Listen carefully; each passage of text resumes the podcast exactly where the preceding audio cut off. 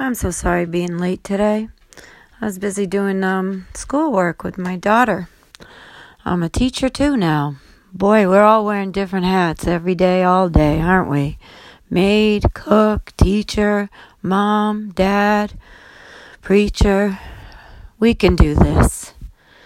Because you know why? We serve a mighty God. And He only gives us what we can take. We can do this because He is a good, good Father. In Jesus' name, I pray strength for everyone. Amen.